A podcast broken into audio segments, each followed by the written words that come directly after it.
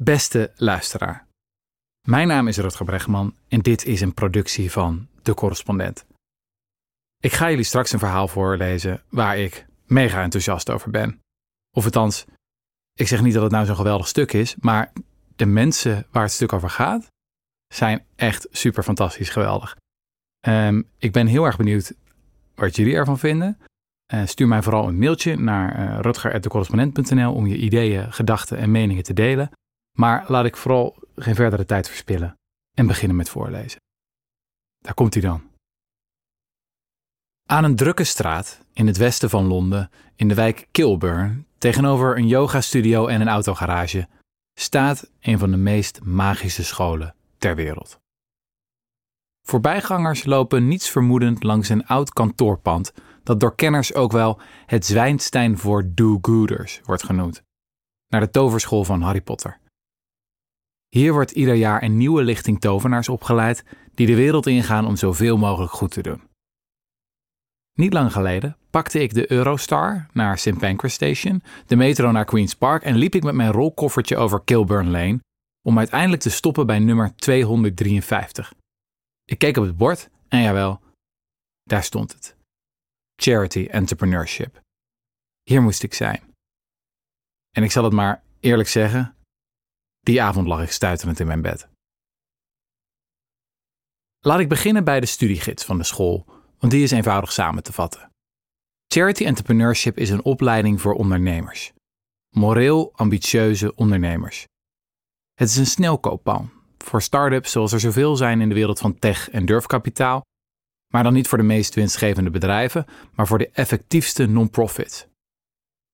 Ieder jaar doet de staf van de school grondig onderzoek naar de vraag hoe je zoveel mogelijk mensen en dieren kunt helpen. Wat zijn de grootste wereldproblemen waar nu veel te weinig aandacht voor is? Wat zijn de beste investeringen met het hoogste rendement? Welke organisaties zouden moeten bestaan, maar heeft nog niemand opgericht? Dat kan alle kanten op gaan. Denk aan een stichting die strijdt voor een hogere belasting op tabak in Mongolië of Libanon. Of een actiegroep die opkomt voor kweekvissen en vervuilde vijvers in de Filipijnen. Of een instantie die lobbyt voor een snelheidslimiet in de bebouwde kom in landen als Egypte of Maleisië. Of een organisatie die strijdt tegen antibioticaresistentie door zich in te zetten voor meer en betere financiering van medisch onderzoek. Of een club die pleit voor strengere importregels voor vlees en zuivel in Nieuw-Zeeland en de EU, omdat de standaard voor dierenwelzijn een stuk hoger is in deze jurisdicties en buitenlandse boeren op deze manier worden geprikkeld om diervriendelijker te produceren. Wat al deze problemen gemeen hebben, zijn de drie O's. Ze zijn omvangrijk, onderbelicht en overkomelijk. Het zijn enorme verwaarloosde uitdagingen die we effectief kunnen aanpakken. Ze vormen een gat in de markt van het weldoen en dat is een markt met veel meer gaten dan de markt voor tandenborstels of paprika chips. Er is namelijk geen verdienmodel dat ze opvult. In het honkbal hebben ze het ook wel over je VORP, wat staat voor Value over Replacement Player. Stel, je bent een uitstekende pitcher, maar er zitten nog 10 uitstekende pitchers op de bank. Dan is je toegevoegde waarde beperkt, want voor jou 10 anderen. Bij charity entrepreneurship word je opgeleid om een zo hoog mogelijke vorp te scoren. Om te gaan waar niemand anders gaat. En ieder jaar staat er een klein leger van idealisten te trappelen om de nieuwe Tesla van de goede doelensector op te richten. Als de school haar plannen op haar website heeft gepubliceerd, melden zich duizenden kandidaten van over de hele wereld. Na een uitgebreide procedure wordt een kleine selectie uitgenodigd in Londen. Zij krijgen een stoomcursus van twee maanden, worden gematcht met een casus en een co-founder en krijgen een klein startkapitaal. Het resultaat?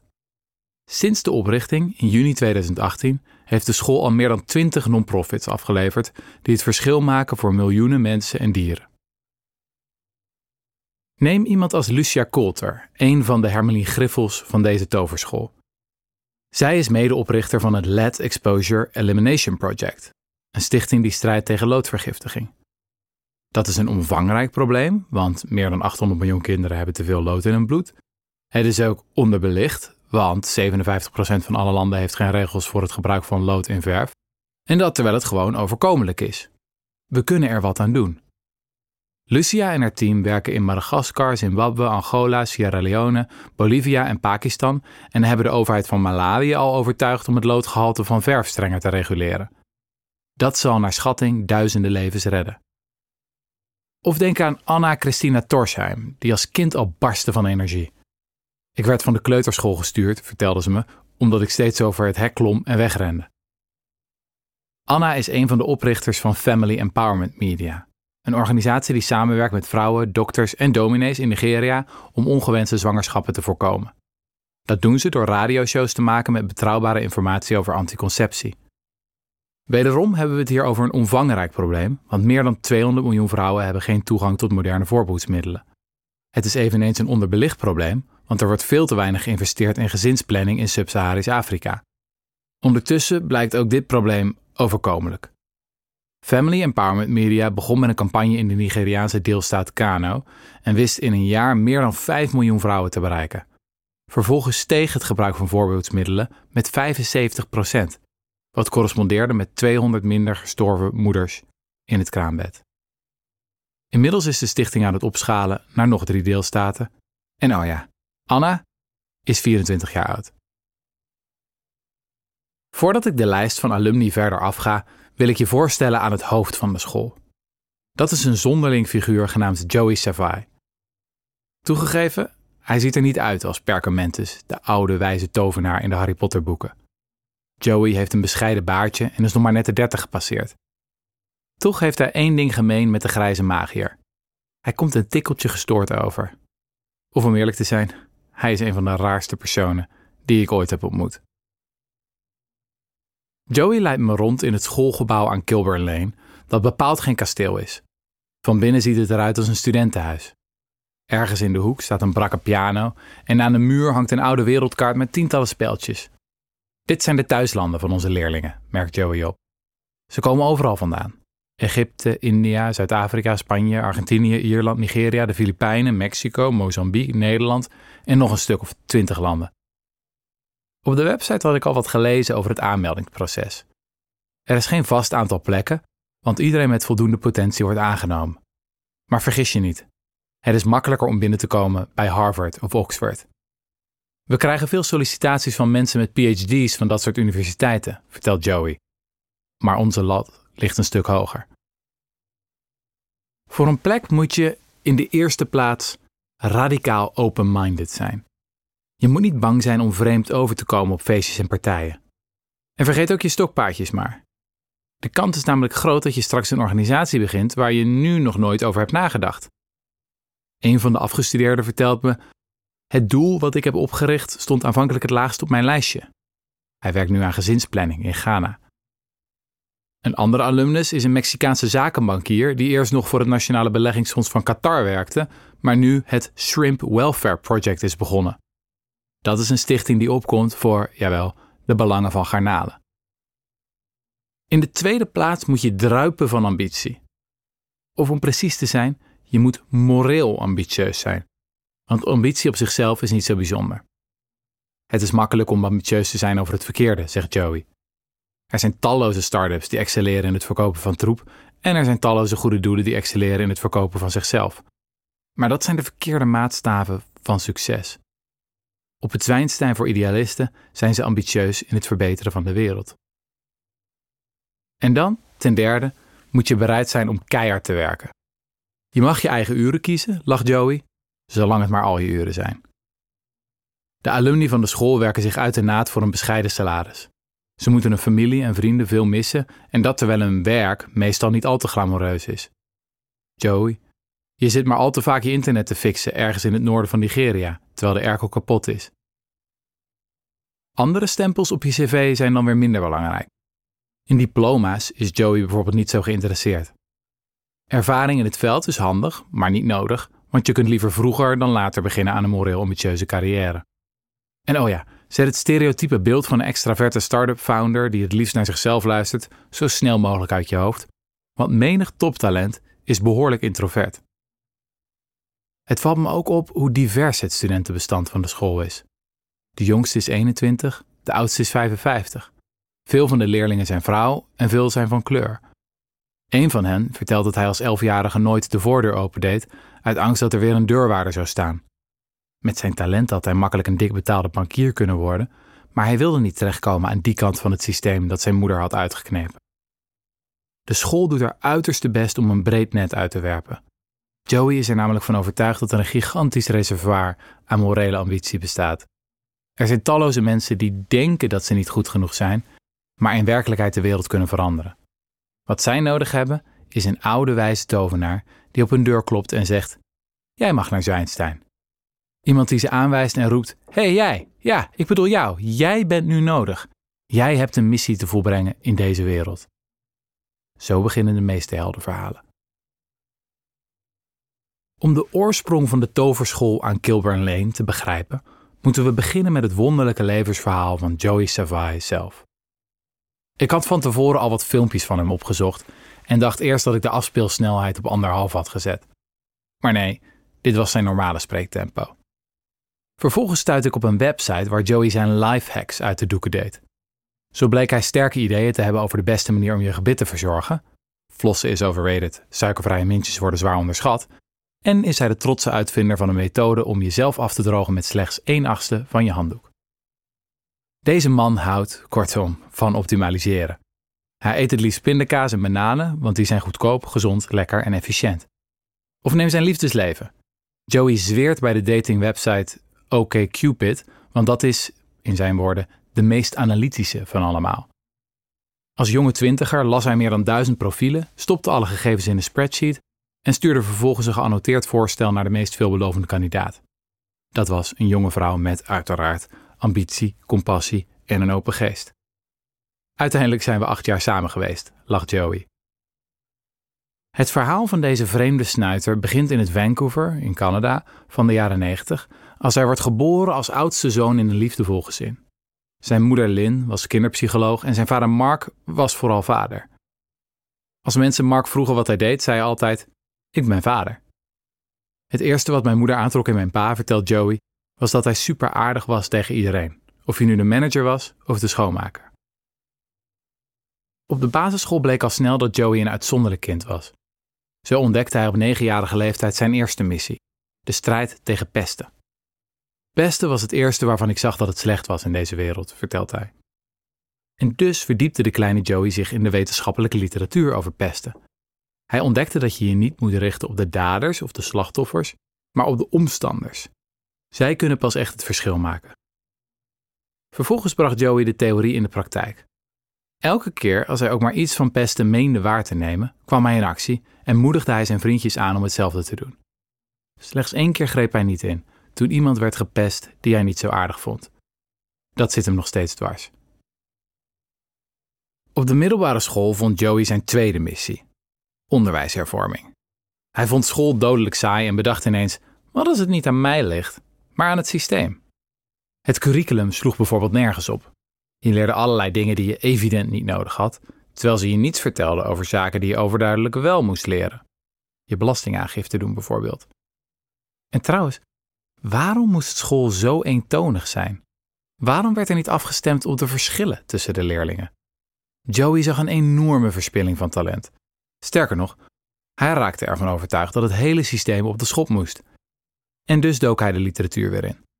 Joey schreef zich in op allerlei fora voor onderwijsexperts. Ik was verzot op het internet, vertelt hij, omdat niemand je leeftijd kon zien. Al snel ontdekte de tiener dat er twee stromingen zijn in onderwijsland. Aan de ene kant heb je de luidjes die alles weten van de spijkerharde wetenschappelijke methodes om de toetscores iets te verhogen. Aan de andere kant heb je de figuren die zich de echte vraag stellen, namelijk: waar gaat het om in dit leven? Joey hield van de cijfermatige aanpak van de eerste categorie, maar vond hun doelstellingen stomzinnig. Die toetscores zijn vooral ijdelheidsstatistiekjes, aldus Joey.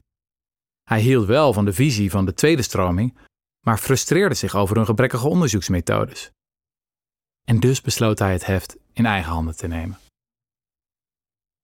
In deze jaren smeedde Joey zijn masterplan voor zijn hele carrière. Kijkend naar zijn klasgenoten begreep hij werkelijk niet waarom ze zo passief waren. Hij zag allemaal getalenteerde jonge mensen die stempeltjes op hun cv verzamelden, in de hoop dat hun ouders trots zouden zijn. Ondertussen durfden ze nauwelijks vooruit te denken. Oh, ik heb de beste cijfers voor biologie, zeiden ze dan, dus ik denk dat ik bioloog word of zo. Waarom leek niemand geïnteresseerd in de rest van het leven? Joey daarentegen leefde altijd in de toekomst. Ik dacht steeds vijf tot tien jaar vooruit, vertelt hij. En de tiener had heel andere ideeën over wat het betekende om succesvol te zijn. Zo onderzocht hij eerst welke baan hij moest hebben als hij een onderwijsrevolutie wilde ontketenen. Maar wat bleek? Die baan bestond niet. Zelfs als voorzitter van de hoogste onderwijsraad van Canada had je een beperkte invloed op de scholen in het land. Dus toen dacht Joey: wat als ik een privéschool begin? Hij nodigde zijn vrienden uit voor een rollenspel, zo'n Dungeons and Dragons toneelstuk, waarin je normaal gesproken een elf of een dwerg speelt. Maar dit keer had Joey andere rollen voorzien. De deelnemers werden een leraar of leerling op een school in de toekomst. Voor Joey was dat zo logisch als wat. Als je een grijze tovenaar kunt spelen, waarom dan niet je 20 jaar oudere zelf? De groep noemde zichzelf de Scientific World Changers. Rond deze tijd kreeg Joey nog een openbaring. Hij keek aan de lopende band documentaires, sommige over extreme armoede of de bio-industrie. Joey kon nauwelijks geloven wat hij zag. Hij had altijd gedacht dat het echt grote onrecht in het verleden lag. Sterker nog, hij had het wel eens jammer gevonden dat hij niet toen had geleefd, in een tijd dat je nog de fundamentele keuze kon maken om in het verzet te gaan. Maar ineens drong het tot hem door. Er is nog steeds gigantisch veel leed en onderdrukking. Er vallen nog steeds fundamentele keuzes te maken en je kunt nog steeds in het verzet gaan. Waarom ging het daar niet iedere dag over op school? In september 2011 ging Joey Savai psychologie studeren aan een obscure community college in de buurt van Vancouver. Op dat moment had hij zijn hele toekomst al uitgestippeld. Joey vond diploma's in principe nutteloos, maar besefte dat hij er een paar nodig had voor zijn onderwijsrevolutie. Tegelijkertijd wist hij dat er straks vooral naar zijn laatst behaalde stempel zou worden gekeken. Dus dit was zijn plan. Zijn eerste papiertje zou hij aan een goedkope school halen, daarna zou hij een master doen aan een iets prestigieuzere instelling, om vervolgens door te gaan voor zijn PhD aan Harvard. Op deze manier zou hij zoveel mogelijk tijd en geld overhouden voor nuttige zaken, zoals het ontwerpen van het curriculum van zijn nog op te richten school. Zijn vrienden verklaarden Joey voor gek, zelf vond hij het een logisch plan. Maar toen, in zijn tweede jaar, deed Joey weer een grote ontdekking. Hij zat te googlen op How to Change the World en Good Ways to Make a Difference toen hij een denktank genaamd GiveWell vond. Dit bleek een instelling die diepgravend onderzoek deed naar de effectiefste manieren om zoveel mogelijk mensen te helpen. De denktank was onderdeel van een hele beweging die net van start was gegaan onder de naam effectief altruïsme. Ineens viel alles op zijn plaats. Ineens besefte Joey dat er meer mensen waren zoals hij.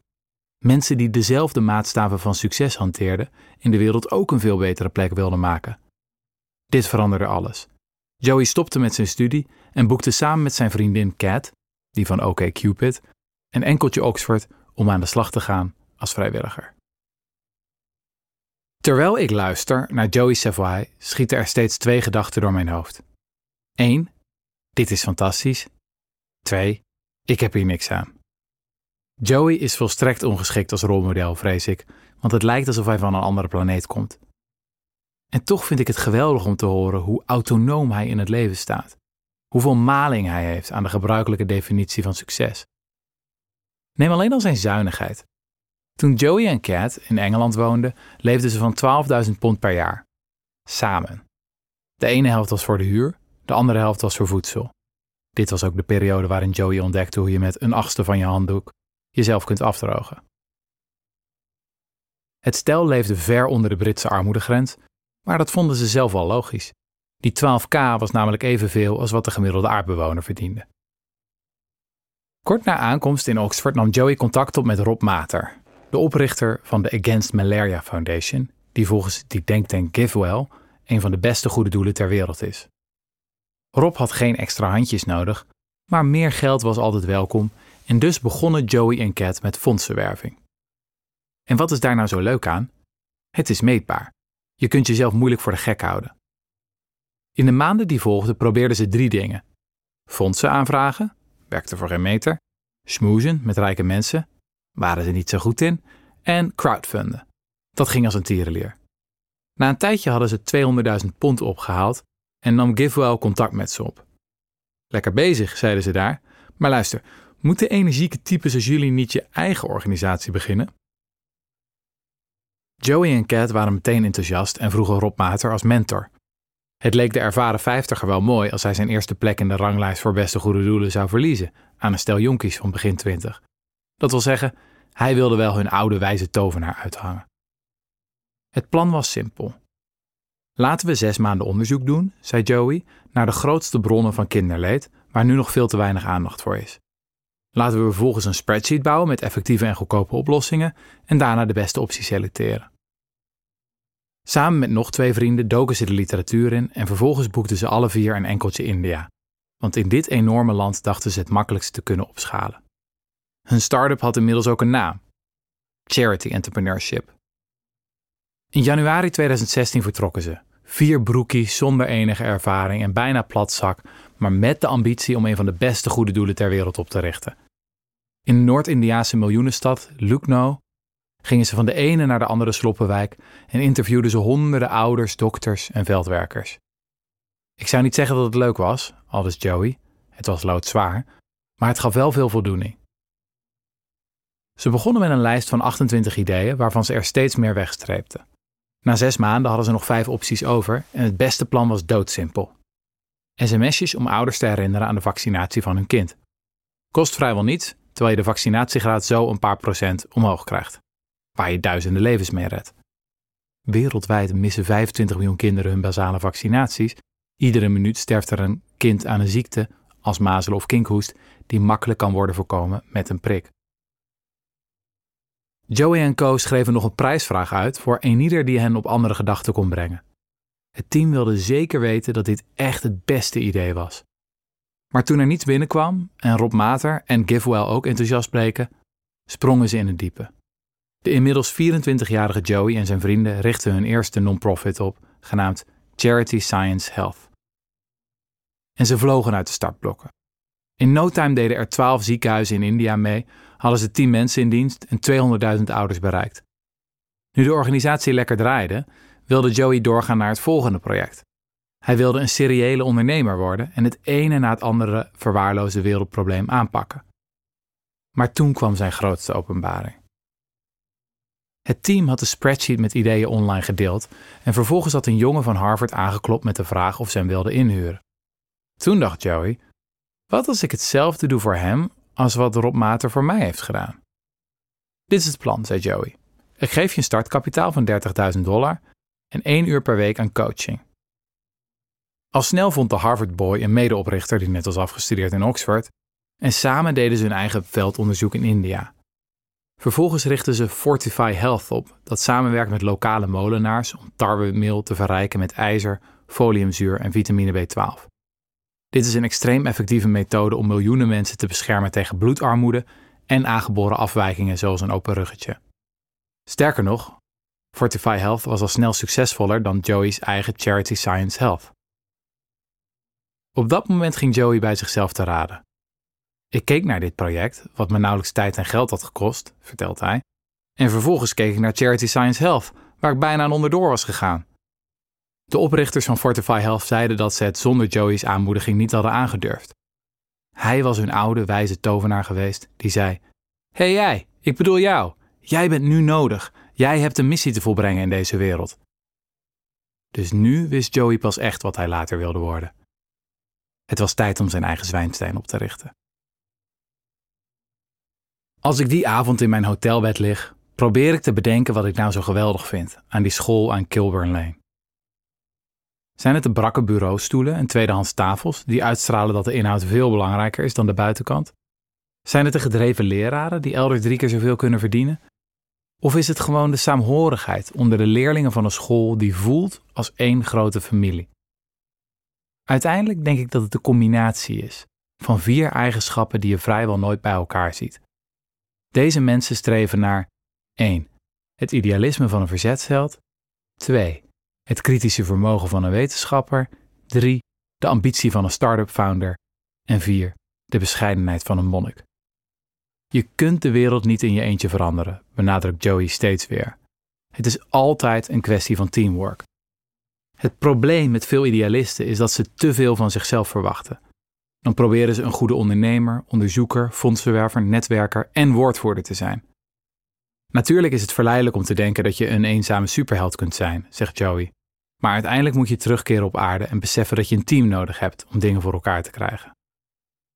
Die middag bij de koffieautomaat vertelde een van de onderzoekers dat hij net een rapport had afgerond over kangaroezorg. Een simpele methode van huid-op-huid contact die het leven kan redden van honderdduizenden te vroeg geboren baby's. Een paar weken later werd deze organisatie al opgericht door een van de leerlingen, vertelde de onderzoeker. Dat is impact waar de meeste academici alleen maar van kunnen dromen. Dat je het niet alleen kunt, geldt natuurlijk ook voor Joey zelf. Hij wist dat hij een co-founder nodig had voor zijn school. Via via kwam hij in contact met ene Carolina Sarek, die net, op haar 22ste, de jongste universitaire docent van Polen was geworden. Joey en Carolina vullen elkaar perfect aan. Als hij de wat dromerige Perkamentus is, dan is zij de uiterst precieze professor Anderling. Trouwens, Carolina ontsnapte als peuter ook uit de kinderopvang. Toen haar ongeruste ouders haar eindelijk hadden gevonden, verklaarde ze: Ik kan de wereld zien. De ouders werden pas echt gek toen ze twintig jaar later mededeelden dat ze wilde stoppen met haar studie om in het buitenland een school op te richten met een gast die ze op het internet had ontmoet. Wie samenwerkt kan ook beter omgaan met tegenslagen. Van de vijf organisaties die ieder jaar worden opgericht, wordt er minstens één binnen een jaar opgegeven. Want ondernemen is nu eenmaal risicovol. Dan blijkt dat het moed vergt om iets nieuws te beginnen, maar misschien nog wel meer moed om de stekker uit een mislukt project te trekken. En toch, omdat iedereen in hetzelfde team zit, maakt het niet uit of jij wint of de klasgenoot. De succesvolle organisatie van de ander had net zo goed van jou kunnen zijn. En trouwens, als je ontdekt dat een bepaald idee niet werkt, dan is dat eigenlijk pure winst, want van die kennis kan iedereen weer profiteren. Ondertussen kunnen nieuwe feiten je steeds dwingen om van koers te veranderen. In 2019 verscheen een baanbrekende studie van de econoom Esther Duflo, die hetzelfde jaar nog de Nobelprijs zou winnen. Wat bleek? Als je in India de vaccinatiegraad wil verhogen, kun je het beste sms'jes versturen en lokale ambassadeurs werven die jonge ouders aanmoedigen om hun kinderen te vaccineren. En dus fuseerde Charity Science Health met Suvita, een stichting die ook is uitgebroed op de Goede Doelen School en die beide strategieën op komische wijze combineert. Wat doen ze? De medewerkers pakken een telefoonboek, bellen zomaar iemand op en vragen wie de grootste kletskous in het dorp is. Vervolgens bellen ze die kletskous op en brengen ze een simpele boodschap over. hey jij, ja ik bedoel jou, jij bent nu nodig. Jij hebt een missie te volbrengen in deze wereld. En ja hoor, meer dan 95% gaat dan akkoord. Als het verhaal van de toverschool iets laat zien, dan is het hoe besmettelijk idealisme is. Vooral als je het verankert in instituties. Het grote voordeel van instituties is dat ze een langere levensverwachting hebben dan bewegingen. En dat geldt natuurlijk ook voor charity entrepreneurship zelf. Wie Joey Savai vraagt naar zijn ambities voor de toekomst, krijgt een magisch visioen voorgeschoteld. Op het Zwijnstein van Harry Potter heb je vier afdelingen. Ravenclaw, Hufflepuff, Zwadderich en Gryffindor. Wat als de school aan Kilburn Lane straks ook vier afdelingen heeft? Vier trajecten voor ambitieuze idealisten. Het eerste huis zou het equivalent van Gryffindor zijn. De afdeling die bekend staat om haar durf en moed. Hier zouden de oprichters van de non-profits worden opgeleid. Vervolgens heb je Ravenclaw, de afdeling voor de slimste en meest analytische leerlingen. Zij zouden de literatuur afsperen naar nieuwe ideeën en de goede doelen rigoureus evalueren. Ten derde hebben we Hufflepuff, de afdeling die bekend staat om haar geduld, trouw en harde werken. Hier zou je de idealistische allrounders vinden, die uitstekend kunnen lobbyen en communiceren. De mensenmensen die coalities bij elkaar brengen en het geduld hebben om ministeries en overheden van binnenuit te veranderen. En dan hebben we nog, tot slot, Zwadderig. Dat is de afdeling die bekend staat om haar ambitie, sluwheid en trots. Hier zouden de adviseurs worden opgeleid die rijke mensen helpen om hun geld zo effectief mogelijk te doneren. Zonder de fondsenwerving van de zwadderaars zou het hele zaakje in elkaar storten. Maar je moet natuurlijk wel uitkijken dat je niet af en toe een Voldemort produceert. Om dat laatste te voorkomen, worden de leerlingen getraind om zichzelf en elkaar scherp te houden. Het is cruciaal om steeds in de spiegel te kijken. Doe ik wat ik zeg? Bereik ik wat ik beloof? Morele corruptie ligt altijd op de loer. Je verliest je idealen niet in één keer, zegt Joey, maar in kleine stapjes. Als je een pond per jaar aankomt, zegt hij, ben je twintig jaar later twintig pond zwaarder. Ik denk dat er vaak iets vergelijkbaars gebeurt met het afbrokkelen van ons altruïsme. Het schoolhoofd gelooft daarom in korte feedback loops. Dat wil zeggen, je hebt concrete doelen nodig om jezelf aan te houden. Joey is bovendien op de hoede voor te veel geld, want dat kan mensen ook laks maken. Zo zijn veel Amerikaanse topuniversiteiten verworden tot een soort goudgrijp, de tovenaarsbank in de Harry Potter boeken. Ze hebben miljarden gekregen van rijke alumni met fragiele ego's die dolgraag hun naam op een lesgebouw of bibliotheek willen. Dat geld wordt weer beheerd door een leger aan dikbetaalde beleggers en bankiers. Het Zwijnstein voor do-gooders daarentegen heeft weinig te makken. Joey is een prima fondsenwerver, maar hij houdt liever vast aan een bepaalde mate van financiële onzekerheid. Hij wil zijn donateurs steeds opnieuw bewijzen dat hun geld goed besteed is. Op het moment van schrijven heeft Charity Entrepreneurship 18 medewerkers en 80 alumni. Maar liefst 65% van de oud-leerlingen heeft een organisatie opgericht en de rest heeft ander werk gevonden in de strijd tegen armoede, ziekte en dierenleed. Als het aan de perkamentes van de school ligt, is dat nog maar het begin.